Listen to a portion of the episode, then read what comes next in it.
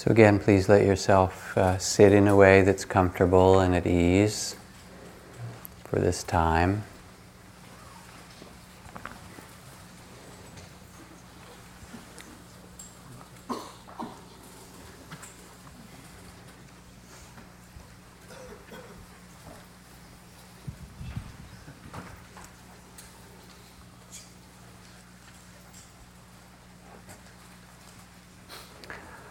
We're coming up on the summer solstice in a couple of weeks.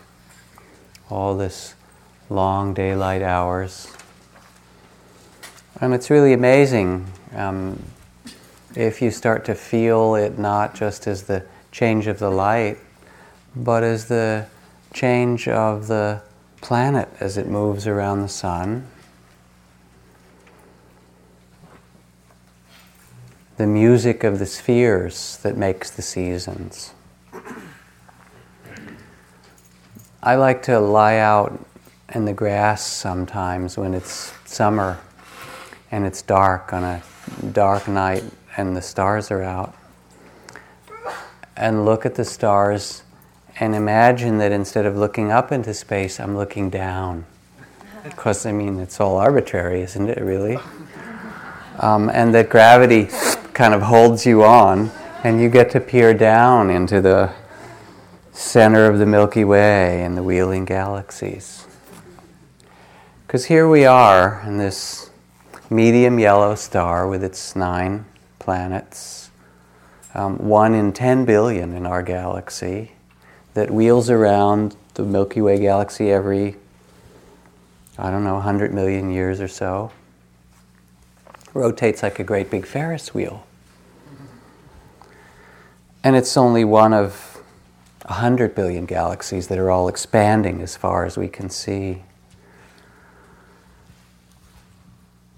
Huston Smith, the author of the world books on world religions, was a professor at MIT when he first went to meet with the Dalai Lama in India in 1959, just after the Dalai Lama had um, escaped from Tibet.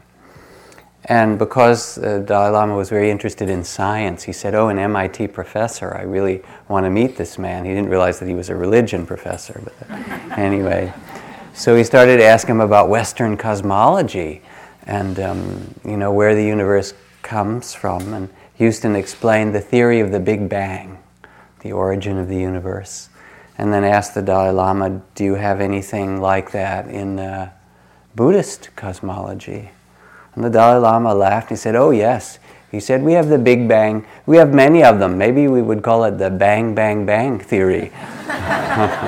Universes appear for a time and then they disappear. This single most basic law that we can discover as we enter the art of meditation is that all things expand and contract.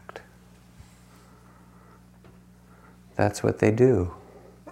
The Buddha said that everything that is born or created or comes into existence will also naturally end, dissolve, pass away, and come into new forms.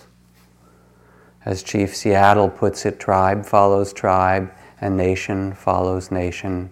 It is the order of nature, of the universe. And we don't just see this process, we are this process. It is us. Life is a process of expansion and contraction. We breathe, and as we sit in meditation, you notice there are long and short breaths, and cool and fast, and deeper ones and shallow ones. If you let it breathe itself, it has all these rhythms of the body opening and closing all the time.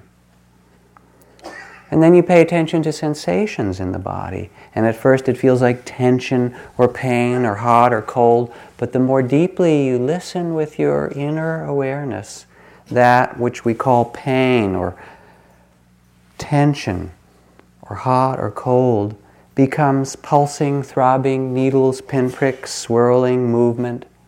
The more deeply we feel, the more our body shows itself to be a river of sensation. And of course, on the more macro level, we're always moving it around. Even when you try and sit absolutely still, it still moves a little bit if you pay attention. It's never exactly, it's always balancing itself. And then we get it up in this tube and move it around with the limbs that are attached to it and put liquids and dead plants and animals in this end of it and kind of it pulses them through there. That's how it works. And the cerebrospinal fluid also moves, washes the brain. It, just like the heart beats, so does the spinal fluid and the breath, the blood. And even if you pay attention on a cellular level, there's this sense of movement always. The idea of stability is an idea, but not the direct experience in any moment whatsoever. What else expands and contracts? The heart.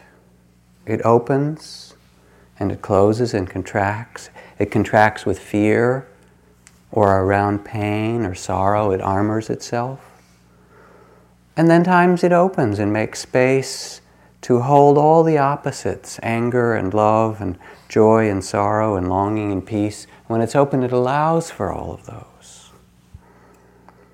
And the mind Sometimes the mind and its thought processes are easy, open, expansive.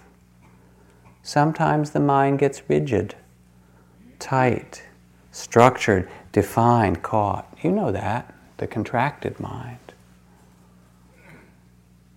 The Sufis, you know, the dervishes who turn, the dervishes turn because there's nothing in the universe that doesn't turn. They do the practice that's a mirror to the change of life. And it's not just us, but it's the seasons. Spring and summer, and fall and winter, and the rains come and then they end in the dry season, and times of planting and times of drying out, night and day, the phases of the moon, menstrual cycles, the stock market. That doesn't change, we know war and peace. The school term is about to end, isn't it? One of those cycles. Your computer. Remember those um, haiku that were written? If your computer could speak to you in Zen poetry rather than in its usual error messages, it might say things like this A file that big, it might be very useful but now it's gone.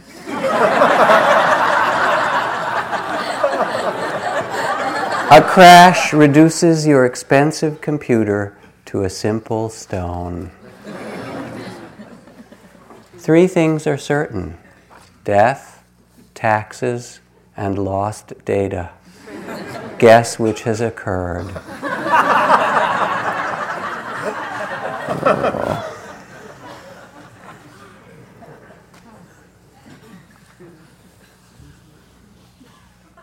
Money, traffic, work, relationships, all in cycles. It's the reality of life.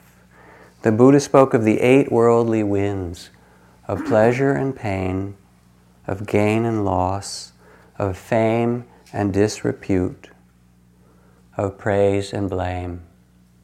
Anybody who has only praise and no blame? Or vice versa? Only gain and no loss? to everything there is a season and a time to every purpose under heaven, a time to be born and a time to die, a time to plant and a time to pluck up that which is planted. From Ecclesiastes. Now, maybe we get the idea somehow that it's not supposed to do this. You know, it says in the Bhagavad Gita where Krishna is speaking with Arjuna, I believe, and Arjuna asked, What's the most amazing or marvelous things in this world that's been created? And Lord Krishna answered, One of the most marvelous things of this whole created world is that human beings can see others all around them dying and think that it won't happen to them. This is from Lama Yeshe, who was a um, remarkably uh, wonderful sage and, and d- deliciously humorous and, and wise teacher, one of the great lamas to come out of Tibet and teach in the West. He was hospitalized after he had a heart attack, and he wrote this at first as a secret letter to one of his fellow lamas. Never have I known the experiences and sufferings which attend my stay in intensive care.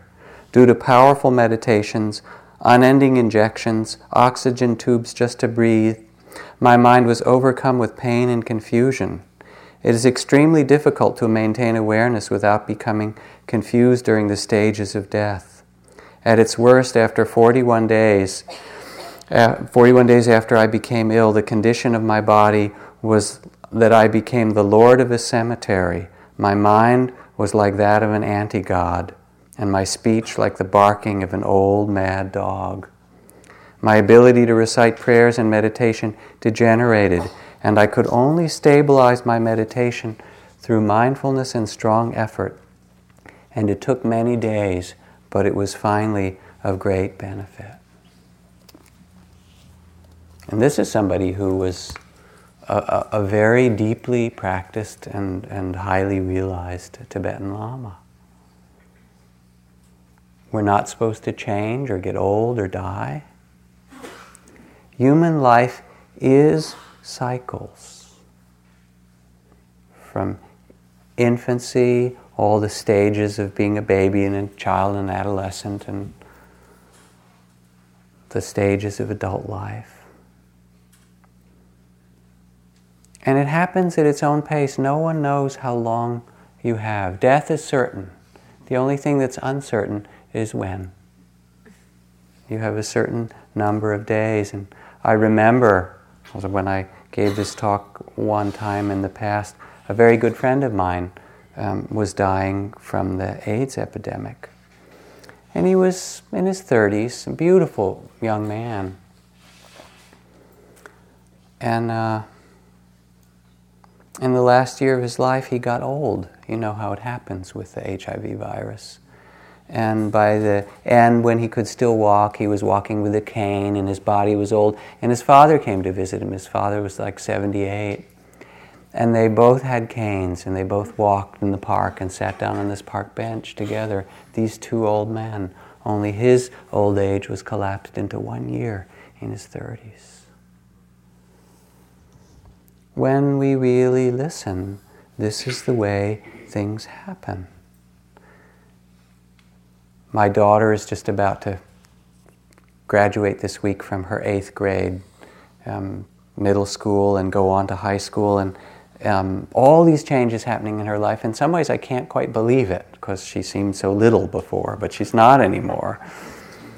And then as she pulls away, or uh, I'm thinking of other friends now, my, my nieces are going off to college and their, their parents are looking at their house being empty of kids after 20 years of having kids there. Um, or the phases in a marriage or in a love relationship and how for a certain time, for a certain number of years. There's one cycle, and then guess what? It doesn't mean it, I'm not speaking about divorce, that happens plenty as well, but within a relationship, how much it can change. And when one sits in meditation over the course of a week, if you do some daily practice, a thousand moods, 10,000 moments, different sensations, thoughts, plans, memories, nothing solid, each moment new. Gregory Bateson, I remember him speaking about how there was no such thing as a person or a tree. He liked to talk about trees. Only patterns. There's no such thing as an oak tree. What there is is an oak tree pattern. And that oak tree pattern has acorns and seedlings and saplings, and then bigger trees, and then leaves and new acorns, and they drop and make new little seedlings. And what it does is the oak tree pattern cycles material, ele- elements of the earth, minerals, and water through it, and creates changing oak tree patterns. Um, but none of it can you say, this is really the oak tree. The oak tree is that entire cycle. And our body's the same. Every seven years, it said, all the molecules are different. It's not, you're not the same person you were seven years ago physically, but you're a pattern. Those molecules come in and they say, Where do I go? More or less. And they recreate. Isn't that weird? They recreate you. Ah. And the Buddha taught that our life is five, this body and mind, he spoke of as five processes the physical senses of the body, the feeling process, the memory and recognition, the thought and response process, and then the process of consciousness. And he invited people to look at the nature of life and see it truthfully. It is always changing. From Ram Dass in Be Here Now. Practice, spiritual practice, is like a roller coaster. Each new high is usually followed by a new low. Understanding this makes it a bit easier to ride with both phases. There is, in addition to the up and down cycles, an in and out cycle. That is, there are stages at which you feel pulled into inner work, and all you seek is a quiet place to meditate and get on with it. And then there are times when you turn outward and seek to be involved in the marketplace. Both of these parts of the cycle are one's practice, for what happens to you in the marketplace helps in your meditation. And what happens in your meditation helps you to participate in the marketplace without attachment.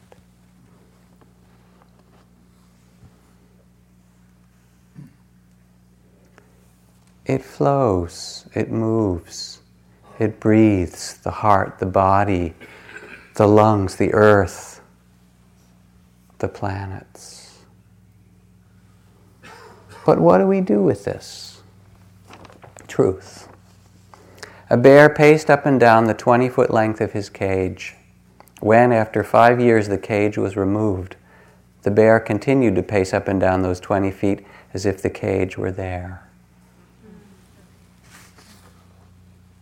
Out of fear or ignorance, not understanding, we create certain strategies to look for security.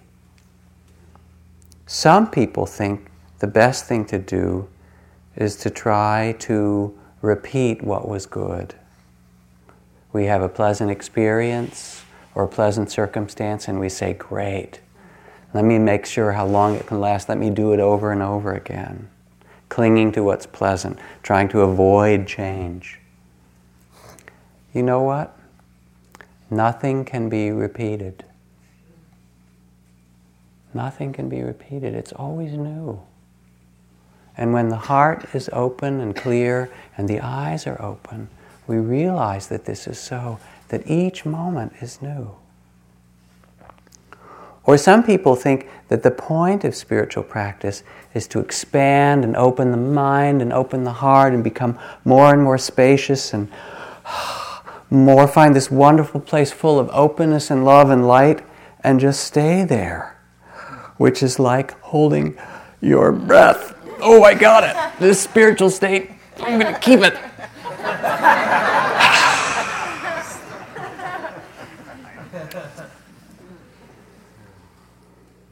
It doesn't work that way, really, does it?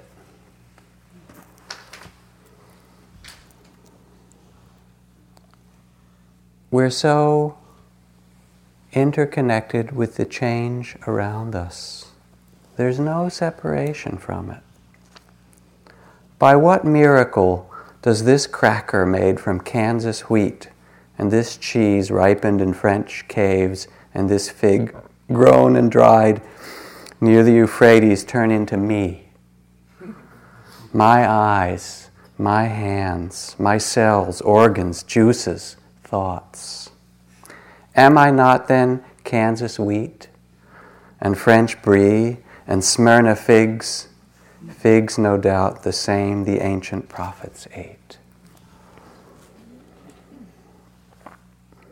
Now, American culture, unfortunately, would rather support the idea that it's best if things don't change. That you keep your body like Barbie, basically. and you look at TV, and there are a lot of Barbies kind of put on the screen to show you, and everybody tries to stay young, and plastic surgery helps you stay like Barbie or whatever. Um, and in that kind of unchanging, youthful culture, there is no poor people, no old men, no prisons, no racism, no ghettos, you know. And TV and the magazines and things, all the covers on those magazines. This is how we should be. We're afraid of change. It's the shadow. And because we're afraid, there is a tremendous sadness, the cultural sadness of not knowing ourselves, of not knowing our life. And we keep the myth going by keeping ourselves busy through speed and not feeling so much. There are so many ways that it happens. This from the UPS, Waynesville. A 38 year old woman who had no idea she was pregnant gave birth to a boy after entering the hospital emergency room complaining of a stomach ache, doctors said yesterday. Suzanne Jones and her husband had tried unsuccessfully to have a child since they were married 21 years ago. Oh, we feel like, feel like millionaires. We gave up after about 10 years and forgot about it. In the past nine months, Mrs. Jones had gone from 118 to 165 pounds despite leading active athletic life. Doctors examined her at the hosp- county hospital when she arrived complaining of abdominal pains and told her she was on the verge of giving birth. She couldn't believe it. She said it couldn't be true, said Dr. Michael Ray, who 20 minutes later delivered a five pound, 15 ounce baby crying and kicking. She took some convincing.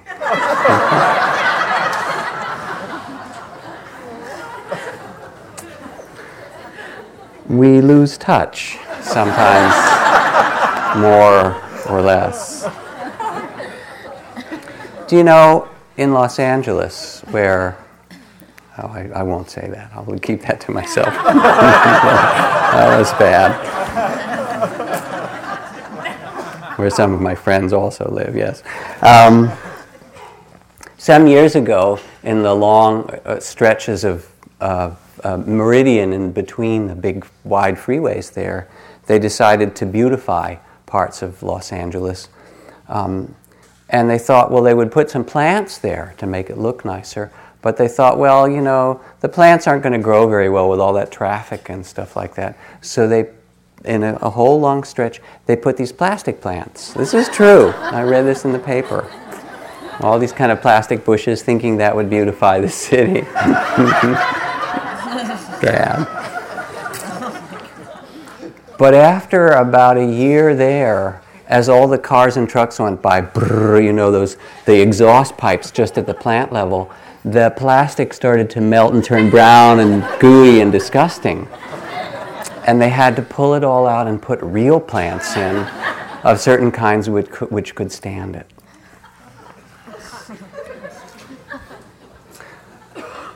So, if our goal in spiritual practice is some state, whatever, some open state, we're going to be like, get this, have that, and then be there as soon as we can, it would be in spiritual life like buying already open flowers instead of buds, or like adopting an adult instead of a child. to awaken the heart of a Buddha requires us to find the deepest respect and compassion for things as they are, for the way things are. And there isn't anything that you can hold on to in that because it's always changing. There is no enlightened retirement. The way things are includes the cycles of stillness and action, the times of raising a family or being a renunciate or making money or retiring or spending time in nature. And finding somehow a way to be with what is, with the truth of change. Now, sometimes people say, I'm okay with what is. I found some peace. But it's easy to be half asleep, superficial, more indifferent than wise. That's more like the day between your manic and depressive episodes. Okay, I'm feeling all right for a moment. But that's not really what this is speaking about. It's not just about feeling good or feeling balanced, although those, those have their place in our life. But what's offered if we look in meditation and the teachings of the Buddha, but really in the teachings of wisdom throughout the world, is the possibility of the deepest freedom, of the release of the heart, Buddha called the sure heart's release, of a freedom in the midst of gain and loss, of love and grief, of birth and death. And this, most fundamentally, is why one undertakes a spiritual practice. Not to find some state to stop our life, to expand or find something, that's death. Not to find some particular experience. Enlightenment is not an experience but to discover the capacity of the heart to rest in wisdom and in compassion in this moment, in the reality of the present. To be here now, in this body, on this earth, in this particular day, and to make our peace, to find our peace with gain and loss, and birth and death and praise and blame and joy and sorrow. Thomas Merton, when he visited Polonnaruwa, which is this monastery in Sri Lanka that has the most enormous stone marble Buddhas carved out of a cliff. You walk, you take your shoes off, and you walk barefoot across the grass in the morning under these ancient trees, and you come to this cliff um, that's been there, carved into Buddhists for almost 2,000 years. And he spoke about this, he called them the most alive, wonderful works of art he'd ever seen. Uh, they're more alive, I said to my wife when we visited him. These statues seem more alive than some people I knew. And he said, looking at these Buddhas, their peaceful smiles, he saw the silence of these extraordinary faces the great smiles, huge and subtle, filled with every possibility, questioning nothing, rejecting nothing. The great smile of peace, not of emotional resignation, but an open hearted peace that is seen through every question without t- trying to discredit anyone or anything, without refutation, an openness to the world as it is.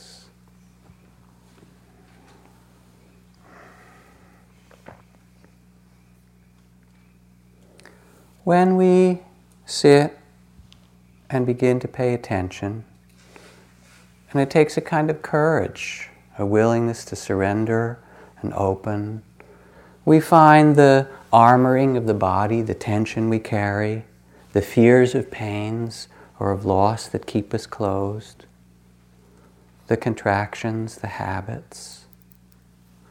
And yet, underneath this, the heart longs to open. It's also afraid if I open, what's going to happen? Things will change. That's what's going to happen. I'll tell you the end of the story. Things will change. Right? And so we practice to come back to this simple reality of just what is now and now and now. To live in the reality of the present. Because in the reality of the present, we find the only place that we can love. To love in the past is a memory. And to love in the future is a fantasy. It might be a good fantasy, but it's still a fantasy. But the only place we can love the beginning of dusk on a June evening in 1999 and the slight movement of the trees in the wind and the color of the light. The only place that we can look in the eyes of another person and really love them or hear the frogs croaking is in the present moment. So we practice coming back to discover that we, like the Buddha, can find freedom and can find a rest, not by stopping the change of life, but by opening to it.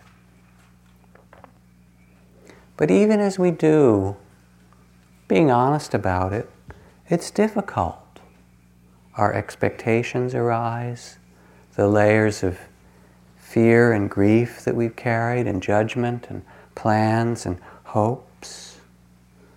And to really be present and alive in this changing world means that we have to make enough space to allow for all of that. All the grief and sorrow we've never felt, and the love and excitement and creativity we may not have felt. It also takes a lot of forgiveness for the things that we didn't do or did do. The forgiveness because we can't accept change. Someone said forgiveness means giving up all hope for a better past.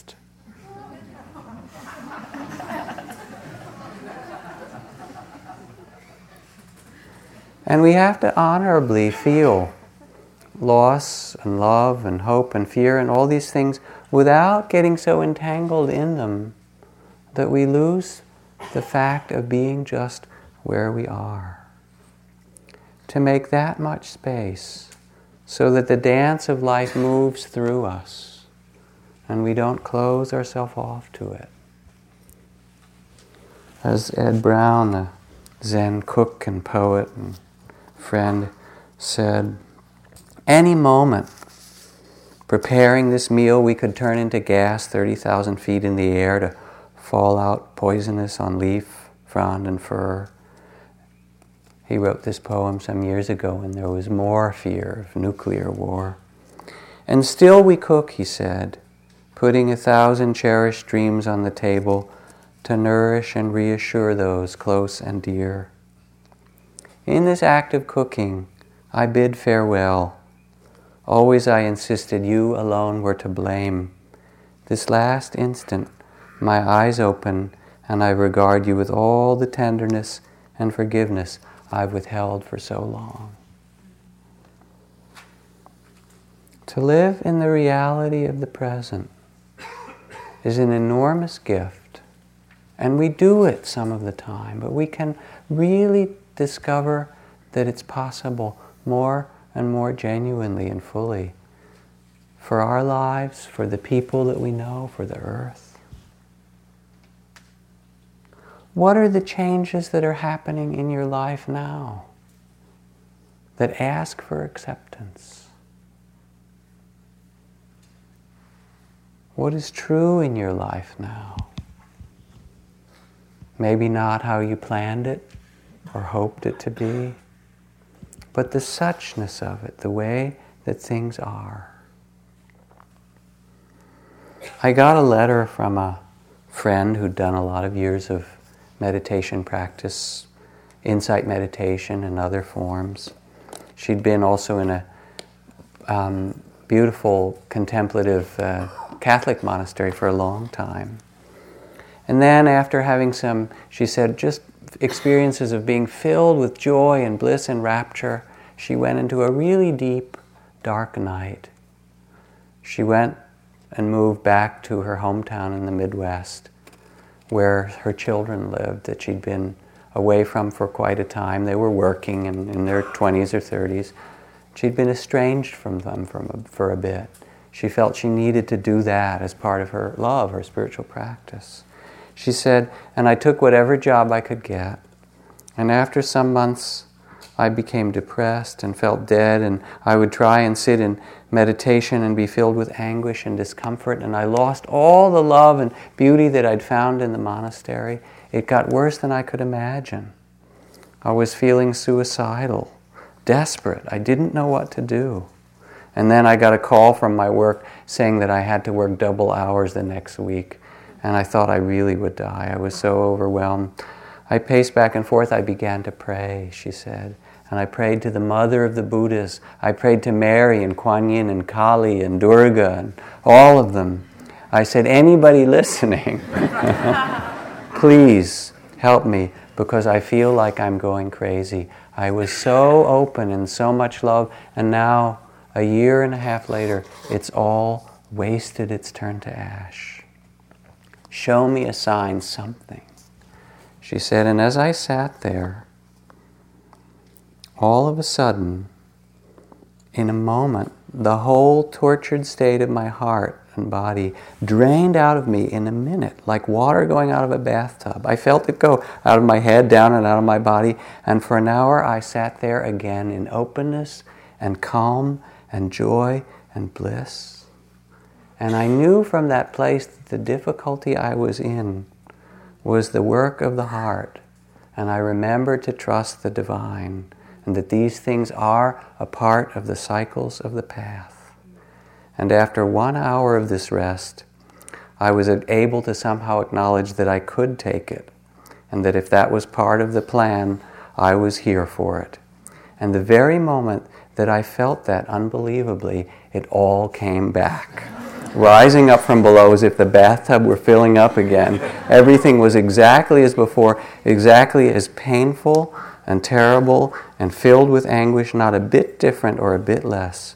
But that tiny period of grace or mercy made all the difference. Zen Master Suzuki Roshi said, I can teach you all of the Buddha's wisdom in three simple words. Not always so.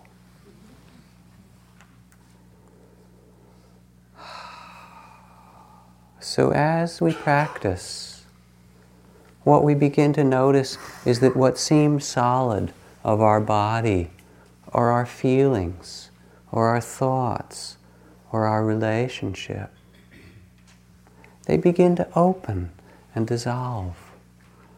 Not because we have to dissolve them, but because that's their nature when we stop struggling against change, when we come to rest in what T.S. Eliot called the still point, that place which is timeless in us, or deathless that Ajahn Jumnian spoke about, that opening to pure awareness, the consciousness that hears these words and feels the sensations and knows the light in the room, and the thoughts move and rise and fall like waves of the ocean, and that pure conscious awareness becomes the container, the sky, the still point in the midst of it all. At the still point of the turning world, neither from nor towards, at the still point, there the dance is, but neither arrest nor movement. Where past and future are gathered, neither movement from nor toward, neither ascent nor decline. Except for the point, the still point, there would be no dance, and there is only the dance.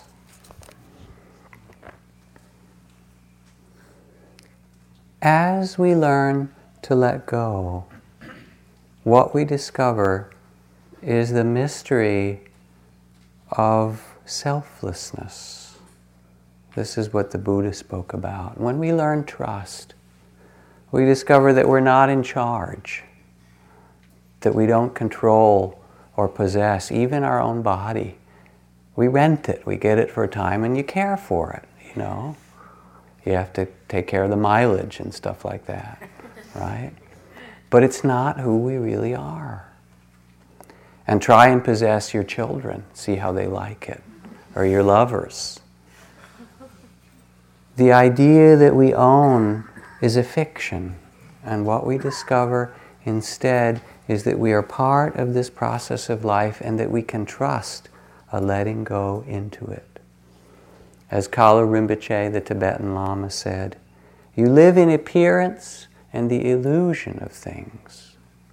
There is a reality, but you do not know this. And when you understand it, you will discover that you are nothing. And being nothing, you are everything. That is all. That somehow, as we let go, there is both less of us and more of us. And this isn't a philosophy, this is something to test in your own heart, in your own experience. This mystery that somehow we are everything, we contain everything, we, we, are, we touch everything, it's all in us. Because consciousness carries everything. You know, you're not in your body, your body's in you. And yet, even though we contain all these possibilities, this universal truth, it is also very personal. Your children, or your parents, or your brothers and sisters, your garden, your particular gifts, your way of making music, all of those Zen master Issa, who wrote this poem on the death of his child.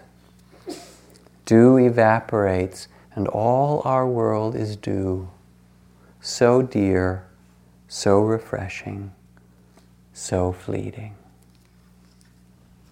In one way, it is all a dance that arises and passes. And yet, in another way, it becomes the most precious thing. How precious it really is. The freedom of the heart is not a removal from life. Dogen Zenji said, The whole moon and sky are reflected in a drop of dew in the grass. And the freedom of the heart is that ability to know what is timeless, to rest in it, and then to live your own strange, particular, unique, weird, neurotic sometimes, as Ram Dass would say. Oh, I've become the connoisseur of my neuroses. Your own remarkable life. Because there's only one of you that ever existed. So, Mother Teresa, when we would go and work in Calcutta in the Nirmal Hridaya, the home for the hospice, the home for the dying. She would tell people after you work for a little while, go home. You know, don't come to Calcutta. We have enough people here working. If you haven't been to Calcutta, you, you know, there are a lot of people there. said, go home and love your neighbors. Love the people on the street where you live. Love your family. You know, bring it back to where you are. Chogyam Trungpa Rinpoche, you are sitting on the earth and you realize that this earth deserves you and you deserve this earth. You are here fully, personally, and genuinely. And somehow, the wisdom of this openness, of this knowing of change, allows us to bring ourselves more fully into each moment. The Buddha lived in nirvana, it says, But people sort of get the idea nirvana is someplace else, far away, right? Like the eternal is there after you die. If it's eternal, it's here now too. You don't have to die to find it. And the Buddha wandered around India and loved the forests and spoke and taught and told stories and went to the bathroom and slept and cleaned his clothes, all in nirvana. Right? Nirvana wasn't some other place. And in the forest monastery where I lived, the way we practiced with all the rules, there were 227 rules for the monks. There were rules of how you sweep the paths and how you bow and how you carry your bowl. And in a way, it was like a living tea ceremony. Everything had a beauty to it because you cared for each thing in its own right. And the way you set down your monk's bowl was as important as the conversation you had with some great master who was visiting the temple.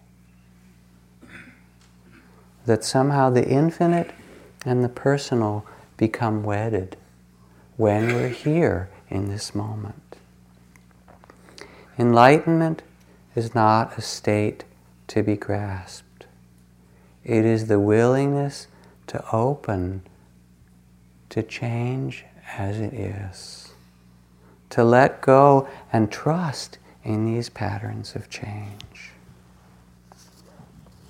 The cosmos is filled with precious gems.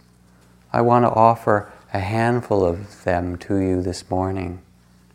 Each moment you are alive is a gem, shining through and containing earth and sky, water, and clouds.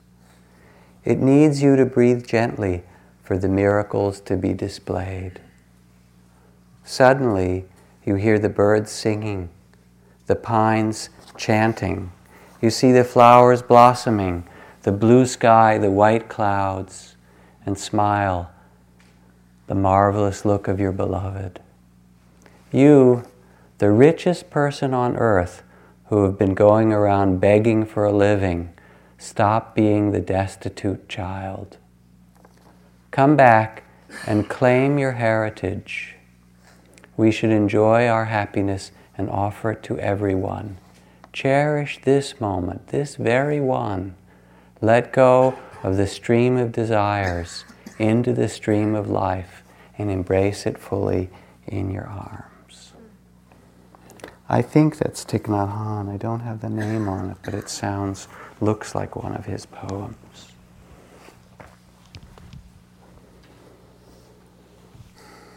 To rest here is to rest in your own Buddha nature and know that the breaths, the loves, the joy, the sorrow, self and other change as a dance and to enter into that dance, into this dance. Because it's the only way we can really love. It's the only way we can be free.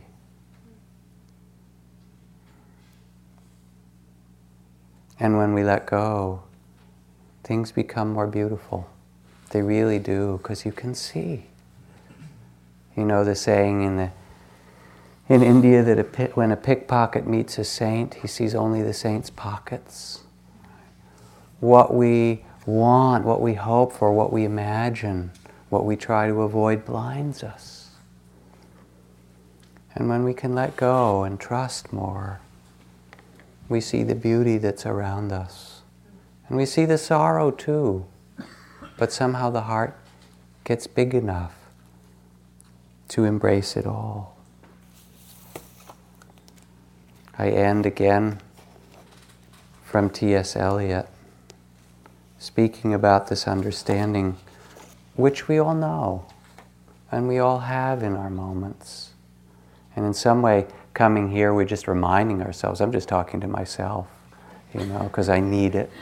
I forget, and you forget. We shall not cease from exploration, and the end of all our exploring will be to arrive where we started and know the place for the first time. Through the unknown, remembered gate, when the last of earth left to discover is that which was the beginning. At the source of the longest river, the voice of the hidden waterfall, not known, not looked for, but half heard in the stillness between two waves of the sea. Quick now, here and now, always, a condition of complete simplicity, costing not less than everything. And all shall be well, and all manner of things shall be well, when the tongues of flame are enfolded into the crown knot of fire, and the fire and the rose are one. The end of the quartets.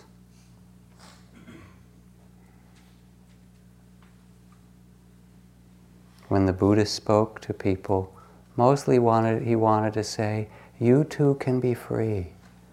You too can really open your hearts to the whole of life. It's possible for you.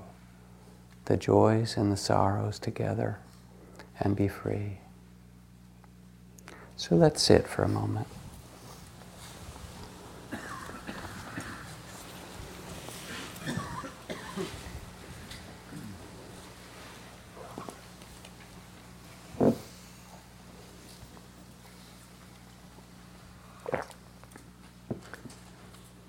And rest just where you are in this moment as it opens and unfolds.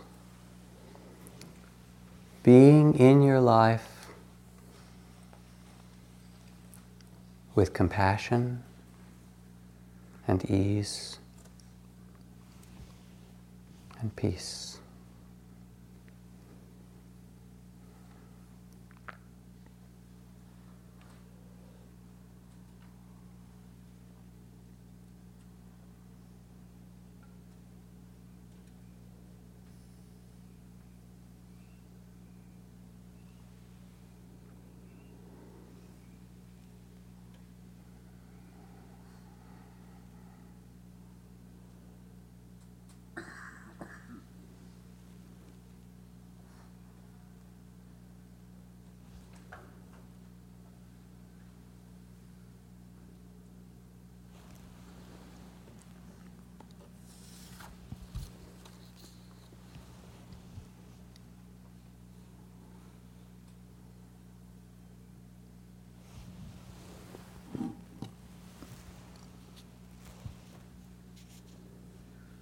Without accepting the fact that everything changes, we cannot find perfect composure. But unfortunately, although it is true, it is difficult for us to accept it.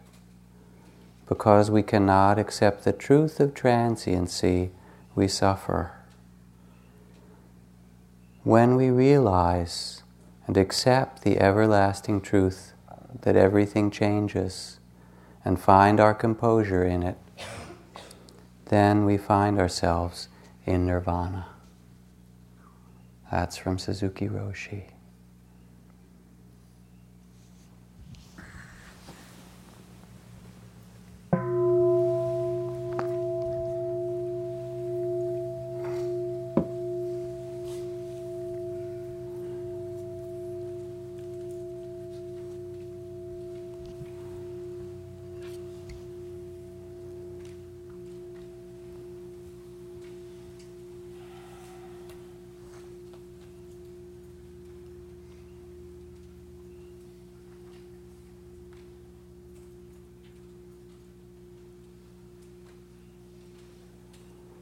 So, meditation in a simple way is just a reminder to the heart of the things that we already really know.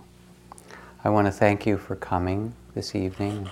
It's really a pleasure to host people up here in the new meditation hall. Um, thank you for trucking up the hill to do it. I uh, want to apologize, some of the shoes got moved around a little bit because they were near the door, so I hope you find your shoes before you go. Um, next week, we will have um, this young Lama, first time out of Tibet, who's supposed to be a, uh, a wonderful teacher of Tibetan Dzogchen and other practices like that. And also, he's supposed to do all kinds of magic tricks. Um, I don't necessarily believe in them, but I don't not believe in them either. I'm, I'm just open.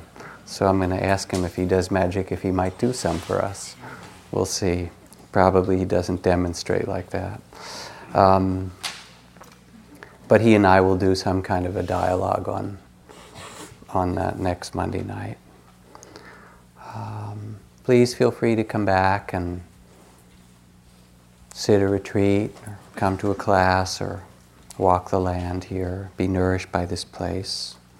Um, a couple of brief announcements, and then we'll do a little chant before we go. Again, reminder the person who's has the tan Honda Accord 3WWZ122 that needs to be, hopefully it was moved already so we can bring the van for people who can't walk up the hill.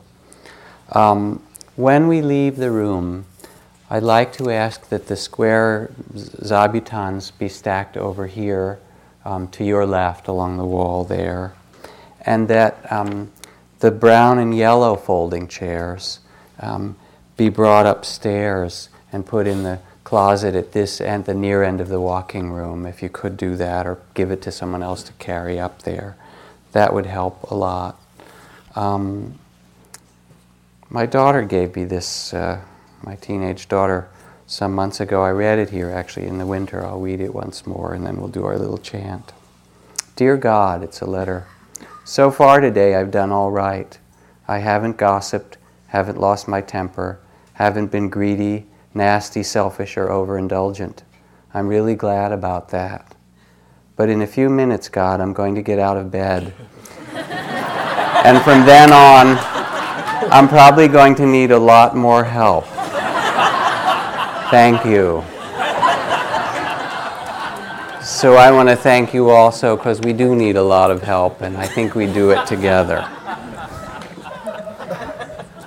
So, our chant before we go is this simple one. The word is namo, which means to bow to or pay respects. And bow to the fact of change, and bow to your life as it is, and bow to those you love, and bow to those who are struggling, and bow to those who are causing difficulty. Um, to pay one's respect to life as it is really allows us to open our heart of compassion. So we'll chant Namo for just a little bit and then go out into the spring, summer evening.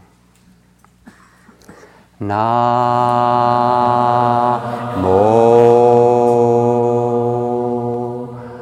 Namo.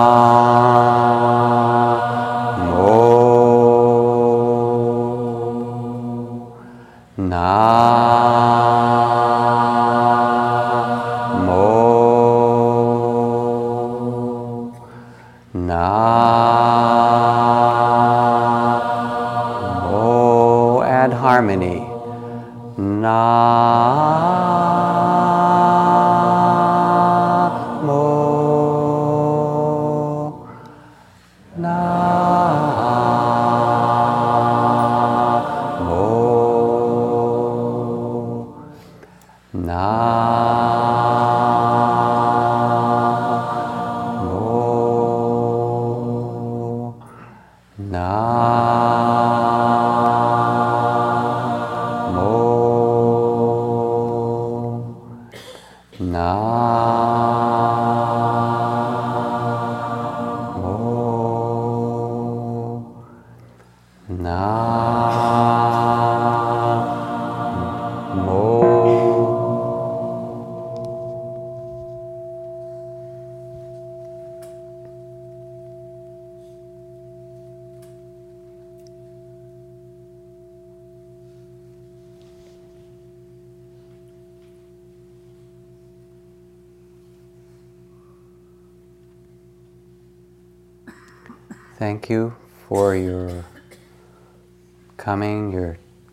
Generosity, and your donations, your spirit, and um, the pleasure of company.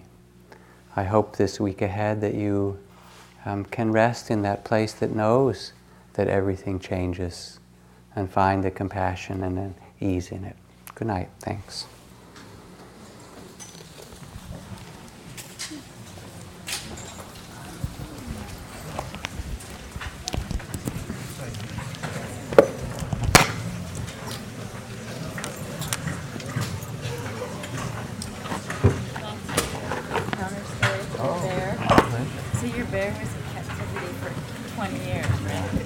So I used to live down in the Florida Keys, and there was a, a turtle cannery down in Key West, and one of the few turtles that was spared when they closed the, the cannery was still in Key West 20 years later, and it was at this little bar restaurant place, Turtle something or other.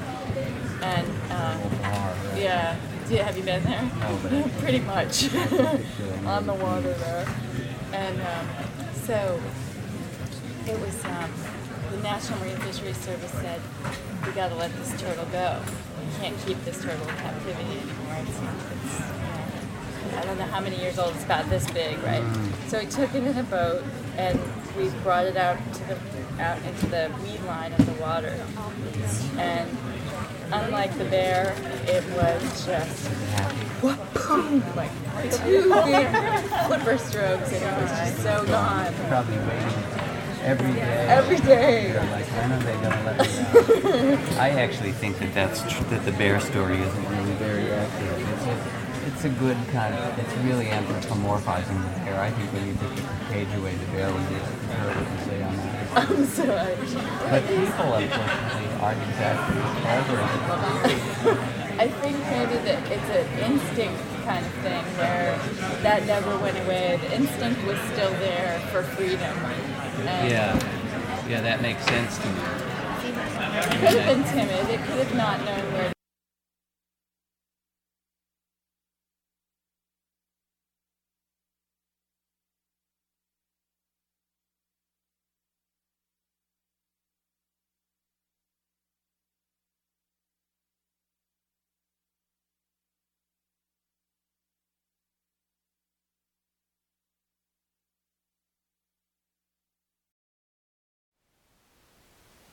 Thank you for listening. To learn how you can support the teachers and Dharma Seed, please visit dharmaseed.org slash donate.